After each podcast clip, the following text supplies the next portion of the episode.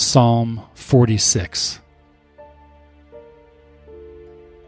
God is our refuge and strength, a very present help in trouble. Therefore, we won't be afraid though the earth changes, though the mountains are shaken into the heart of the seas, though its waters roar and are troubled, though the mountains tremble with their swelling.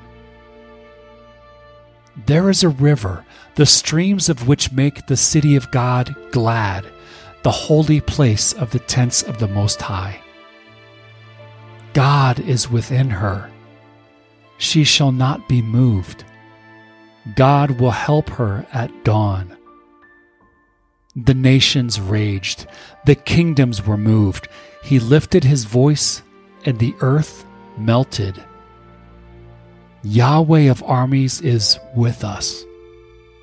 The God of Jacob is our refuge. Come, see Yahweh's works, what desolations he has made in the earth.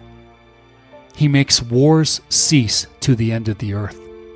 He breaks the bow and shatters the spear. He burns the chariots in the fire.